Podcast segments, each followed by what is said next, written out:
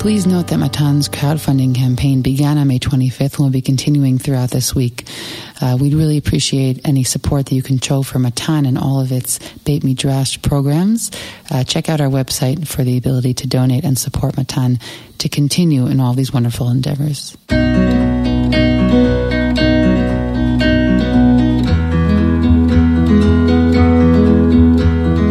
Hi, everyone. I'm Dr. Yosefa Fogel Rubel, and this is One on One Women Talk Torah, a series brought to you by Matan Women's Institute for Torah Study. Welcome back to Matan's One on One podcast. Today's episode is dedicated in memory of Mindel Reisel Batzivia, Myrna Sternberg, who passed away right before we recorded this episode. Myrna had a deep love for Torah learning, and we will deeply miss her. If you would like to sponsor a podcast episode in honor or memory of a loved one, please contact the Matan office via telephone or email us at podcast at matan.org.il.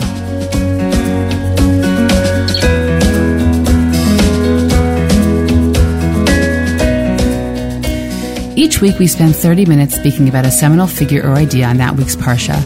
And this week, I'm thrilled to begin the fourth book of the Torah, the book of Bamidbar. Parshat Bamidbar opens with the book's first national census, the organization of the Israelite encampment, details the dedication of the Levites as unique servants of the tabernacle and its vessels, and details the tasks assigned to each Levitic family. Today I have the pleasure of sitting down with Rashat Beit Midrash of Matan and its academic director, Dr. Yael Ziegler. Yael is also a senior lecturer at Herzog College and a returning podcast guest. Yael, it's great to have you here today. Thank you. Thank you, Yosefa. It's great to be back. And uh, I'll just say that I'm particularly uh, deeply saddened, but also um, honored to be able to dedicate this class in memory of Myrna. And uh, we will miss her a tremendous amount. She had a real presence in the classroom. So we're thinking about her this morning. Yeah, so let's go deep into the Parsha. Where, where are we beginning today? So I guess one of the things that I immediately think about when I think about Parshat Bamidbar is that it doesn't have a lot of narrative and it's, you know, it seems to be one of the drier parshiot in the Torah. And I think, you know, sometimes when we look at some of these parshiot, we're, we immediately search for the narrative element in it because that's the part that is more, you know, intriguing. It's more exciting. It seems to have more depth. Um, one of the things that I like to talk about, though, is how to make some of these parshiot that seems to consist of lists or you know certain organizational principles, how to make them meaningful. Yeah. I think that many of us had the experience growing up that when we would approach these shirim, well, certainly in the younger grades, when we would uh, come to these parshiot or to these uh, chapters, you know, the teacher might say a few words about it and then skip, right? You know, skip to the more interesting parts. Uh, one of the things that I was very gratified to encounter uh, when I arrived at Herzog College was, and not as a student, but really as a teacher, was to watch my colleagues address these parshiot um, and and try to make sense of them. Um, so you know, maybe I'll just mention an example, not from Parshat B'Midbar, and then we'll dive into our parsha. Um, and you know, because I, I, think it's a really good example, which is you know the beginning of Bereshit when we have all those genealogies, the Toledot, right, both in Parak Hay and in Parak Yud. Um, you know, chapter five, chapter ten, we have these these lists of genealogies, and you know, you get to them and you say okay, but you know, we don't really have to learn them. We just have to know that they're there, right? And you know, maybe you, want to read through it kind of rapidly just to get give a sense of you know what the what the names are. But they seem to be rather repetitive and you know and consist of material that doesn't it seemed to have so much depth. Um, and you know, what, one of the things that that um, that that I began to see while encountering some of my colleagues at um, at Herzog is that you don't skip prakim, um, and you know there's this um, idea in the genealogy in Parak Hay, which uh, is not it's not it's not some kind of new idea, right? You know, Rashar Hirsch talks about it, and Rav David Tzvi Hoffman talks about it, and that is that when you look at the genealogy in Parak Hay, it actually mirrors the stories in Parak Dalid. And you immediately pay attention to it when you note that the same uh, kind of ending of Parak Dalid, which tells us the genealogy of Cain, but it tells it in story form, reappears in this kind of dry genealogy in Parak Hay. So that, you know, in, in uh, both genealogies, we have someone named Chanoch. And in one genealogy, we have Irad, and the other we have Yarad. In one genealogy, we have Mechuyael, and in the other, we have Mehalalel. Both genealogies is, have a lemech, right? You know, so we have this kind of paralleling of the two genealogies going on, which again, you know, we're not talking about Bereshit, Parak right now, but if, uh, you know, that becomes kind of a clue to understanding how to regard our genealogy as part of a deeper story so that we have the genealogy of Cain, which leads us to a world of technology and city building and power and, you know, kind of a dangerous story, but one that bears a lot of fruits. And then we have this kind of uh, almost dry genealogy in Parak which leads us to Noach, which leads us to an Ish Tamim. It's the genealogy not of Cain, but the genealogy of Shet. And so the mirroring of these genealogies creates these two kind of alternative uh, lifestyles. In the academic world as well, you have, and some of it is due to people who have also walked through the walls of Herzog, and some of them are not, but you also have more literary study of those lists. Um, whether in that case, you know, I, I, also Cassuto, who you know I love, but he also has he's written very long time ago, very things that echo what you said right now about Parak Dalit and Parak mm-hmm. Sefer Breshit. Um, but you have more literary attention that's being paid to these lists. Why are they? Why are they incorporated where they're incorporated? Why do they begin or end the way that they do? Meaning, it's very obvious that there are choices that are made into how these lists are created because there's so many facts at, at the hands of of of those who are putting them together. And and there are choices that are made about what makes it and what doesn't. And those choices are often where we find the most meaning in in these lists that are I agree with you very far from being from being dry. And they contain a tremendous amount of message ideas and ideology in, incorporated in them. Yeah, well, I mean, I think I think two things. First of all, I think that the midrash was often uh, arriving at similar kinds of conclusions that we might arrive at today, but the midrash doesn't necessarily uh, show us the whole process. In other words, you know, the midrash is kind of going to jump ahead and say, "Look at what the line of Cain produces." As opposed to what the line of Shet produces. But they're not necessarily going to, you know, hold your hand and take you through the process as, uh, you know, as, as many scholars will do today. But the other point that I wanted to say in response to your point is, is that I think that Rashar Hirsch and, and Rav David Tzvi Hoffman, um, you know, are responding to academia. There's what academia often did with this kind of mirroring. Uh, you know, so you know, Parak Dalid, we have the line of Cain, and it seems to be kind of mirrored or maybe even repeated in Parak Hay. And so, you know, in academic circles, that was kind of chalked up to two different versions of the same story found in two different documents. And Rashar Hirsch and Radatz Hoffman, who were very disturbed by this kind of um, I would say almost facile um, attempt to reconcile this repeating element, they had to look at this and try to discover meaning in it so that some of these new approaches are actually in response to academic uh, Tanakh study.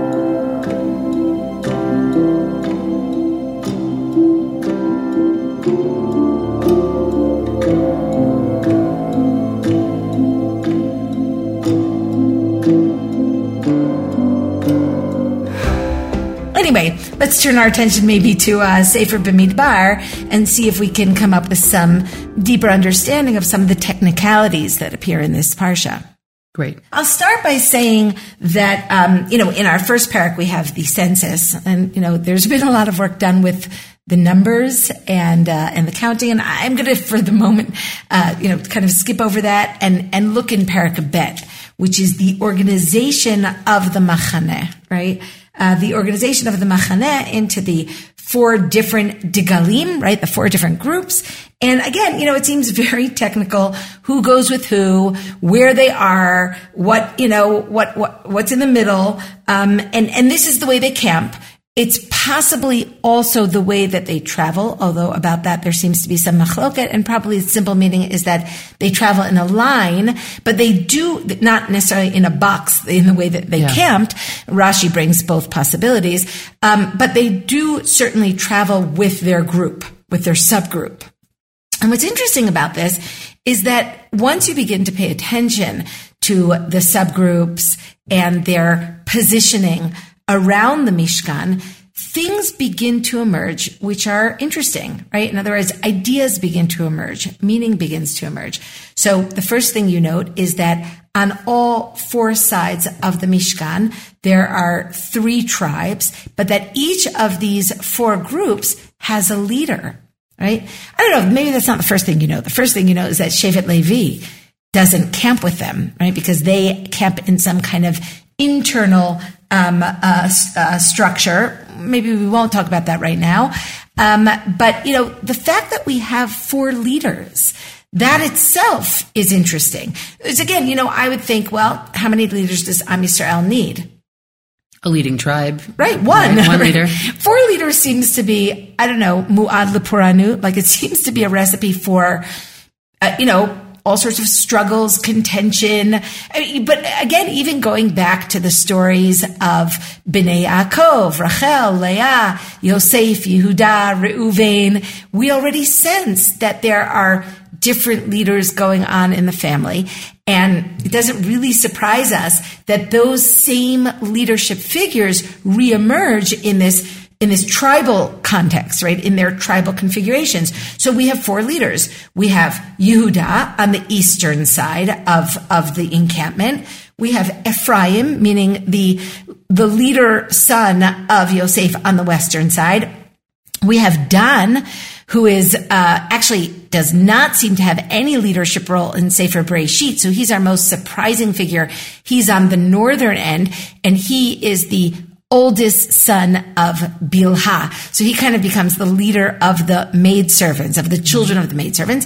And then in the south, we have Reuven, who certainly is looking for some kind of leadership role. And he is, of course, the Bechor. He's the real oldest son of Yaakov. So we have these four leaders. I would also say that Dan, he, he comes up with the Mishkan, meaning he, his first role, so to speak, is when he is part of the creative the creative side of, of the Mishkan, and he gets paired up there also with a representative from Yehuda. So there's where we have sort of like the first, the first uh, element of Dan that becomes a leader. Uh, later, we'll have more. We'll have other leaders who come from from Dan, like Shimshon.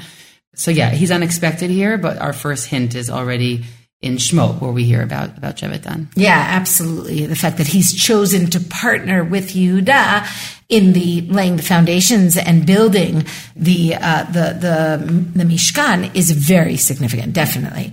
Um, so I, I guess the first conclusion that we could draw is it's okay to have more than one leader.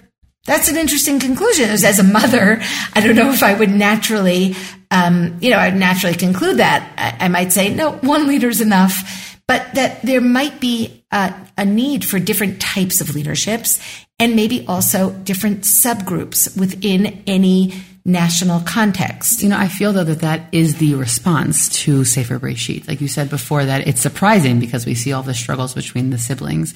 But I feel like one of the takeaways from those struggles is that when we're always trying to figure out which one is going to be the leader, that is what creates all the tension. So instead of having one leader, we say, okay, well, we'll try out a different structure. Instead of taking 12 and finding one, we'll take 12 and we'll find four who can sort of be those more dominant tribes. So in that way, I feel like it's a healthy progression away from all the struggles that we see in Sefer Bereshit. Yeah, I think it's a, it's also a, um, a healthy balance between recognizing that there are always going to be subgroups. There are always going to be people who kind of cohere together because they have similar interests or they have similar backgrounds.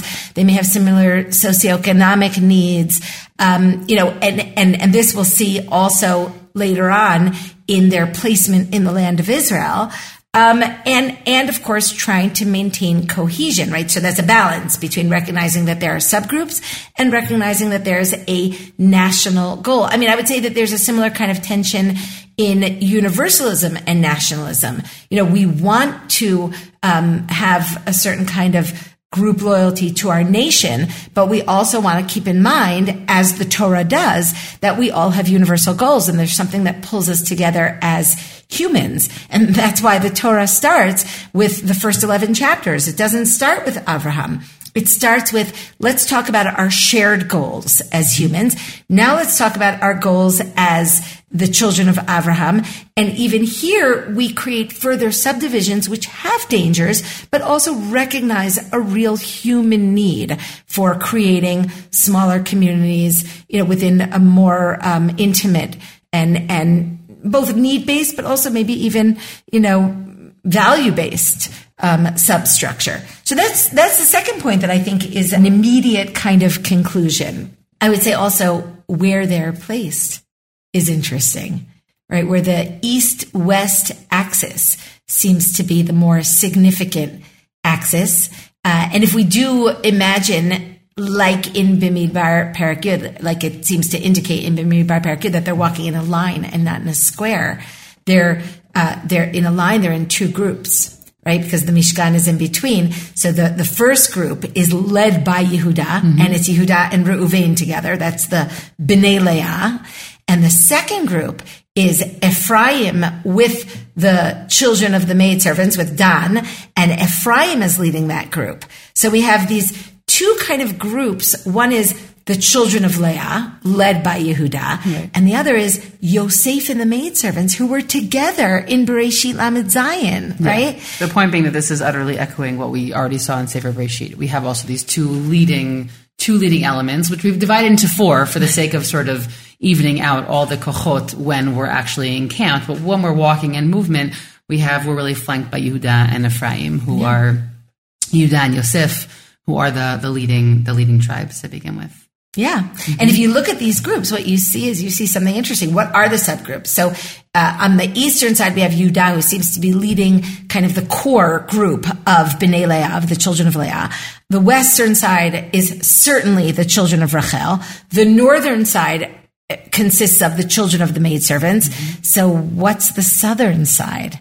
So here I um, we have Reuven, Shimon, and Gad. Yeah, so we have Reuven. What, what Shimon, is that? Because that's a mix yeah. of mothers. Yeah, so here I kind of turn to, uh, yeah, I don't even know who to give credit for this idea, but it's certainly some of my colleagues at Herzog College, like, you know, David Nativ. Um, he's the one I actually heard it from. I don't, I don't know who to give proper credit to, but he describes this group as, and this is a really interesting category, as the group of people who were pushed aside mm-hmm. from their leadership position right? Reuven, who's the Bechor, does not get the Bechorah. The next one in line for the Bechorah does not, that Shimon, does not get the Bechorah. Levi gets religious leadership. He's the next in line. And then the fourth in line is the one who actually gets the real leadership, Yehuda, right? Who becomes, of course, the tribe of kingship, Lo Yasor Shevet Mi Yehuda, right? The staff should never uh, depart from the tribe of Yehuda. And the third one with Reuven and Shimon is Gad. And Gad is the, uh, right, we have two maidservants. We have Bilha and Zilpah. They each have a Bechor. Yeah. Bilha, her Bechor is Dan, and he gets the leadership over the maidservants. Zilpah's Bechor is Gad, and he gets Nothing. no leadership position.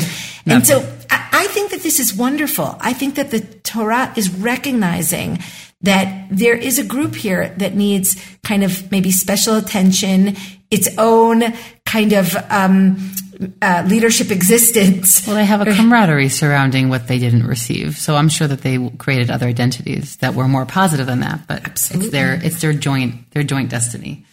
Well, um, you know, um, I think also when we turn this whole um, configuration into um, its mirror image in the land of Israel, we begin to see the real meaning here. And I'll just say something about the Bnei Hanidachim, this like group of, of the, re- the rejects, rejected Bechoro, which is a very difficult uh, category, but I think it becomes more, um, it becomes sharper and maybe more meaningful when we see what happens to them in the land of Israel, which is, of course, yeah. that they, they Yeah. don't really have allotments in the exact way that the others do. That's right. Uh, Reuven, you know, for at least for a certain portion of history, also is not fully in the in the Cisjordan, in the land of Israel that we call it today. Shimon eventually gets engulfed in Yehuda's territory, and Gad's territory, is also on the other side yeah, of the Jordan. also on the other side. You know, it's it, look. Mena- Menashe gets to play on both sides, but that's always true.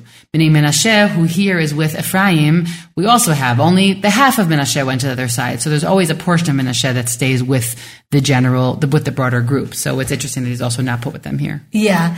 So, I mean, I, I would say, I would say what happens in the land of Israel. First of all, Shimon from the beginning doesn't get his own um, uh, inheritance. He doesn't get a portion, and and that seems to be because of the uh, Story with Pinchas. well, even before that, when when Yaakov says to Shimon and Levi, "Achalkem Yaakov afitzem Yisrael," I'll scatter them. You don't get your own portion because we're a little nervous of what happens when Shimon is a cohesive unit without kind of a buffer or someone there to to ensure that Shimon's passions don't overtake him. Levi's get sublimated into not having a portion, but it's because they are now servants of the of the of the temple, and therefore they don't need a portion in that kind of way. Whereas Shimon, it sort of manifests itself tragically in the fact that they really never get the portion at all. Yeah, I would even say that the part with Levi, I would say it a little bit more strongly. I would say Levi's passion is utilized for service of God in the mm-hmm. story of the Egel. And so we turn the scattering of the tribe from a curse into a, blessing, right? So that Levi becomes the great teachers of Israel and they, they're scattered all over the land in their 48 cities so that they can teach, so they can spread their great love.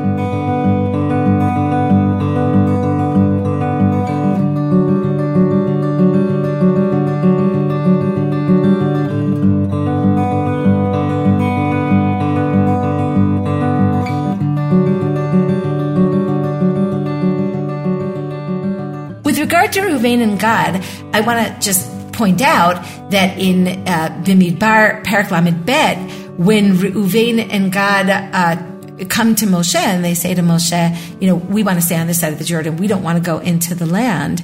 And Moshe is absolutely outraged there. So I think maybe the angriest I see Moshe, I mean, Moshe calls them tarbut anashim chataim, which is really strong language, a culture of sinful men.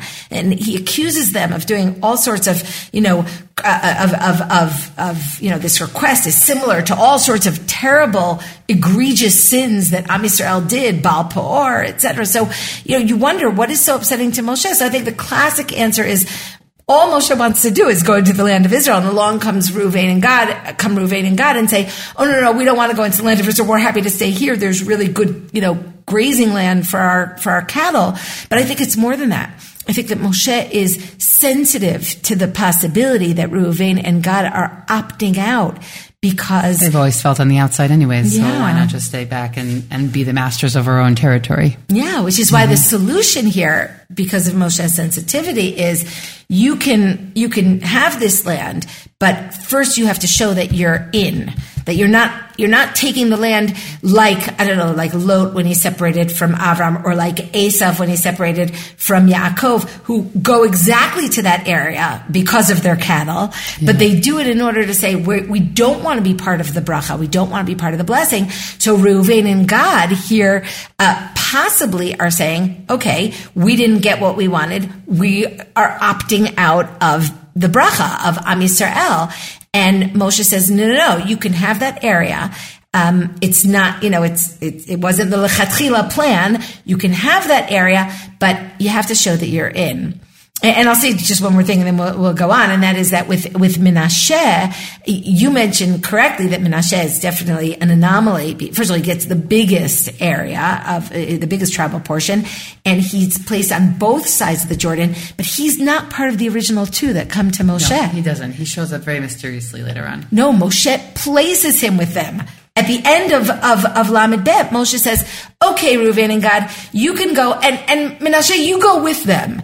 And I think part of it He is wants, the, he wants a bridge. He needs a bridge. absolutely territorial contiguity, but also think about No, who an Menashe emotional bridge. is. No, I mean, I'm saying he, he also territorial, that's for sure, but he wants an emotional bridge. Meaning, I want to take a child who, you know, or a tribe who didn't feel pushed out in the way that they did. And Even them, though he was a. Nachon.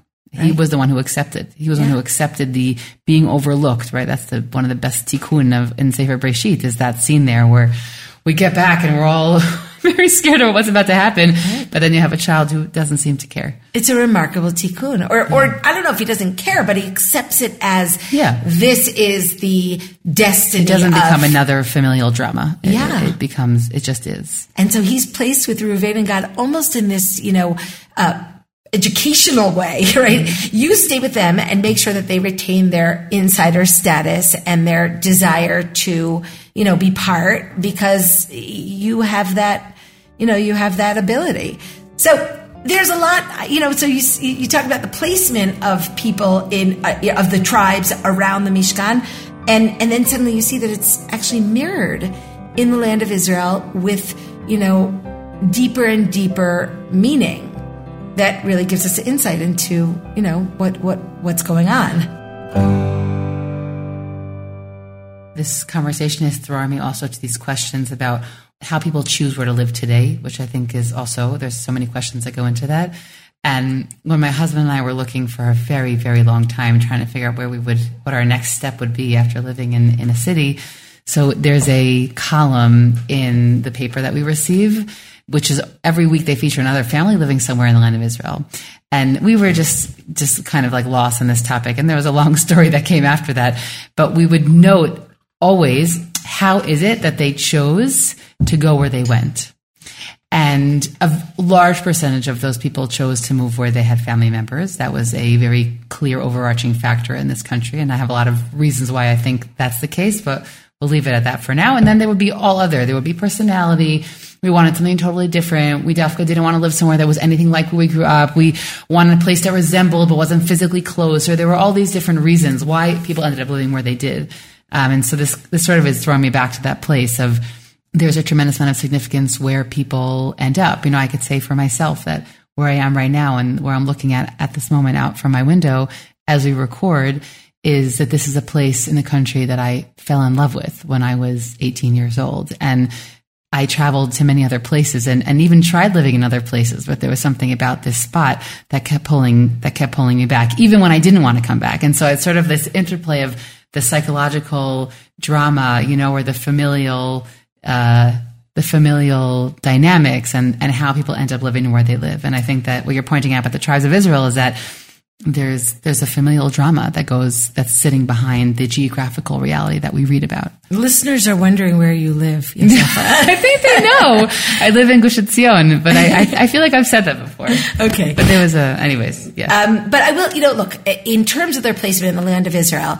God places them as opposed to well maybe true. God places us also but the, but there is an element of choice like we just said with regard to Reuven and Gad and you know uh, Gad the tribe. Not, yes, I understand. Um, but you know, I mean, there is there does certainly seem to be some correlation between where they are and what their destiny is, and you know what their role is, what is the meaning of where they were placed. You know, so I, I'll say a couple interesting things. First of all, Binyamin becomes the area of the Mishkan right? So he kind of, if you look at the configuration around the Mishkan, um, uh, the Mishkan is a, is an object, right? But in the land of Israel, the Mishkan morphs into the Mikdash. And we have, uh, you know, wherever the Mishkan goes, it wanders around in the tribe of Binyamin. One, one question is with regard to Shiloh, but there's an opinion that, uh, that, that Shiloh is also like, you know, on the tip of Binyamin. That's Gemara and Zevachim. Um, but the fact that Binyamin becomes the Mishkan is itself an interesting point. Why does he merit the Mishkan? But the more interesting point, in, in, in my opinion, is that if you look at the tribe of Binyamin and where he's placed in the land of Israel, he is surrounded by four tribes. On his south, Yehuda. On his north, Ephraim. On his west, or on the western side, Dan and on the eastern side, Reuven. And it's the four leaders. Mm-hmm. Right now, in the land of Israel, the north south axis replaces the east west axis because there is no real east west axis in the land of Israel. It's just too narrow. So the primary uh, directions in the land of Israel are north and south. And so Yehuda and Ephraim are on the north south axis. So it kind of shifts, you know. Yeah. Rotate, uh, rotate picture right. Yeah, exactly. exactly. But, but what I think is remarkable about this point is that even though largely in the land of Israel, the different subgroups remain together, contiguous to some degree, with certain very notable exceptions, the four leaders are all placed in the center with equal access to the Mishkan, mm. with equal access to the Mikdash. And that is a very I don't know, democratic statement, right? It was even though we have these different subgroups and, you know, it seems that the, um, the, the, certainly, you know, some of the subgroups seem perhaps less, um, uh, significant in terms of their leadership role than others. In the end, all four subgroups have a representative at the center, which I think is a remarkably, you know, um, kind of advanced, um, uh, idea. Right. So again, we have this idea where the these leading tribes are are somewhat central. I mean, they could have someone could have been put in a large allotment up north, right, or a large allotment. Well, not so much down south because the southern was a very limited area also in the time of Tanakh. Um, but but that they all have this equal this equal access.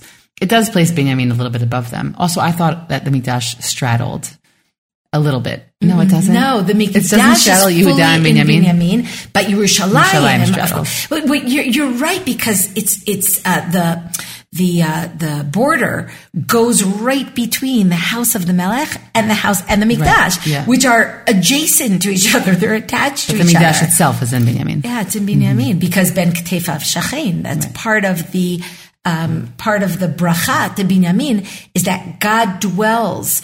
Um, you know, Rofef alav kol hayom ben ktefav shachein, God dwells within the area of Binyamin. And there's a lot of midrashic uh, um, discussion as to why Binyamin um, merits this. If I could just say from a yeah. familial point, that Binyamin is the youngest. Okay. And there's something about being the youngest that there's something about them that could be a little bit favored, but they don't. I'm going in a different direction than what you thought, but there's something that could be a little bit favored, but there isn't that same. First of all, there's no jealousy surrounding him to begin with, meaning in all of the the hoopla of Sefer Breshit, he doesn't garner that negative energy. That actually the energy is positive, trying to protect him in order to protect Yaakov. Um, but I would say even from a familial psychological perspective, it's often the older children statistically that have a lot of that. Um, a lot of that. Yeah, the difficulty, the struggle with the each angst. other. exactly, because they're carrying over their parents' angst. There are all, all different reasons for why. But, but the youngest child, there's something a little bit more neutral about them. I know it's very hard to say. I'm sure many people who are youngest children listening will say, I'm nothing neutral about my family position. But there's something certainly biblically about Benjamin that is more neutral than others. And it's interesting to think about how that carries over also in the familial general psychological perspective. Yeah. Um, I know at least in our little family that the youngest gets just eaten up by everybody, but you know, I'm sure different families are different things. Yeah. Look, I would say you covered some of the ground that the Midrash offers. There's a Midrash offers a range of reasons, one of which is, in fact, that Binyamin because he's the youngest, he's the one who cared for his father in his old age. Mm, um, and one of which is because Binyamin was born in the land of Israel, which seems more technical, but maybe not, more metaphysical, let's say.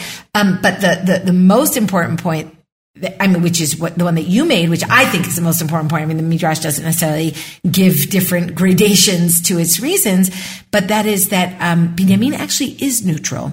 Binyamin never takes part in the sale of Yosef. Mm-hmm. Now, again, there's a technical reason for that. He was probably something like six years old at the time. Yeah. But the fact that he wasn't part of it means, and I think the word that you used is the correct word with regard to Binyamin, and that is neutral. Binyamin, whether he's most loved or certainly they're trying to protect him, but you know, I don't know if he's most loved, but certainly he is the most neutral figure of the, the brothers. And that I think really comes to, to the fore um, in that um, he never speaks. There's an interesting thing about Binyamin. The stone in the Choshen that is uh, applied to him, that, that has his name on it, is a stone called the Yoshfe.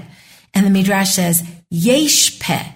Binyamin. Because you might think that he doesn't have a mouth because he doesn't speak. But you should understand, I think what the Midrash is saying to us is you should understand that Binyamin doesn't speak not because he doesn't have words, but because he chooses not to speak. Because what would have happened if Binyamin had spoken during the story of Yehuda and Yosef? He would have taken sides and, He would have had to choose Right. between his full brother and the one who has basically protected him and raised him. And by choosing not to speak, he becomes the emblem of neutrality. And that's the Mikdash, hmm. right? The Mikdash is in Binyamin because it's the place that all of Am Yisrael come to meet. And so they meet on neutral ground. And the Mikdash in this way, I think, really becomes a place of unity. And Binyamin is the, the bearer of unity, unity of the brothers in Bereshit. And of course, that's not true everywhere in Tanakh. Binyamin very much disappoints us in the story of Pilagish Begivah. So, you know, we have to be aware that not all the tribes live up to um, what, you know, what their role is, what their destiny is. You know, there's really a lot to say about the way that the tribes and their configuration around the Mishkan and also in the land, what it says about about them and their role and and what what we can learn from them. But you know, I think we've gotten a little bit some tidbits, some some some food for thought, and um, it's been great talking to you about this, Yosefa. Always. Thanks for being here, Yael. I hope you've enjoyed this conversation as much as I did. I'm Dr. Yosefa Fogel Rubel, and this is One on One Women Talk Torah, a series brought to you by Matan Women's Institute for Torah Study. Please do one on one and women's Torah learning a small favor by sharing this podcast with family and friends so that we can reach new listeners. You can stream and download these episodes on Spotify, iTunes, Google Podcasts, SoundCloud, and Matan's website. Don't forget to leave us a five star review in the comments. Please send us any feedback at podcast at matan.org.il. That's podcast at matan.org.il. Thanks for listening, everyone.